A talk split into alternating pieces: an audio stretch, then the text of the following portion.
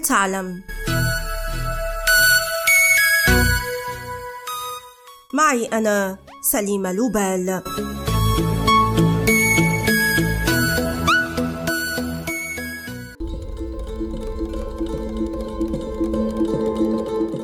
أهلا بكم في هذه الحلقة الجديدة من بودكاست هل تعلم؟ وشكرا جزيلا لكل من راسلني واطمأن علي خلال فترة غيابي التي دامت أكثر من شهرين. أطمئنكم وها أنا ذا أعود سالمة معافاة والحمد لله. حلقة اليوم عن حركة بذيئة للغاية لطالما اقشعر بدني منها. تابعوا.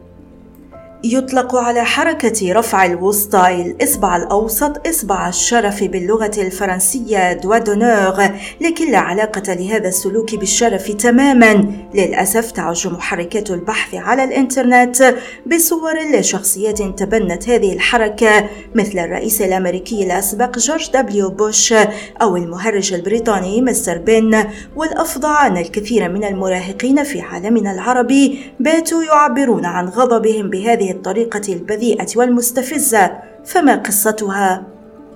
توجد العديد من الروايات بشأن منشأ هذه الحركة لكن الأكثر انتشارا هي رواية الرماة الإنجليز خلال حرب المئة عام. فقد شهد هذا الصراع الذي استمر 116 عاما في نهاية العصر الوسيط مواجهة جيشين مختلفين تماما. فبينما كان الجنود الفرنسيون يرتدون دروعا ثقيلة ومرهقة كان الإنجليز أكثر خفة وحركة مع رماة قادرين على استهداف الأعداء وقتلهم من مسافات طويلة.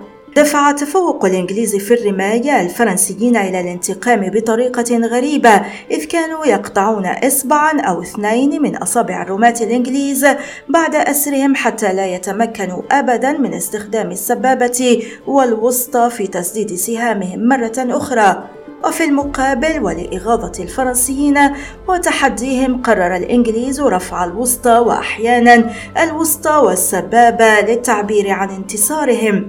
يرفع البعض الوسطى فقط بينما في الدول الأنجلو ساكسونية ترفع الوسطى والسبابة لكن كلتا الحركتين تعتبر إهانة سيئة إذا ما وجهت لشخص ما عكس حركة النصر أي علامة في التي استخدمها رئيس الوزراء البريطاني الأسبق وينستون تشرشل. لكن أول صورة فوتوغرافية خلدت هذه الحركة تعود للاعب البيسبول الأمريكي ريتشارد رادبورن والتقطت له العام 1800 1986 مع فريقه بوسطن بينيترز قبل مباراة ضد نادي نيويورك. ومع تطور سوق السيارات انتشرت هذه الحركة بشكل واسع بعد أن تحولت إلى أداة سهلة تسمح لقائد المركبات بالتعبير عن غضبهم عن بعد والهروب لتجنب الانتقام.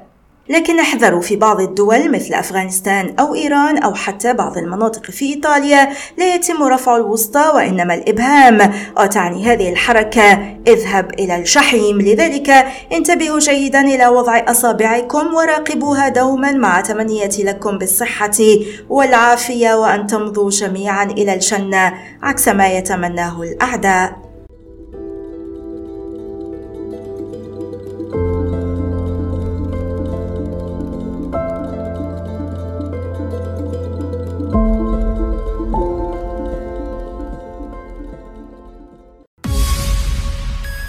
والآن إلى اللقاء مع حلقة جديدة من بودكاست هل تعلم؟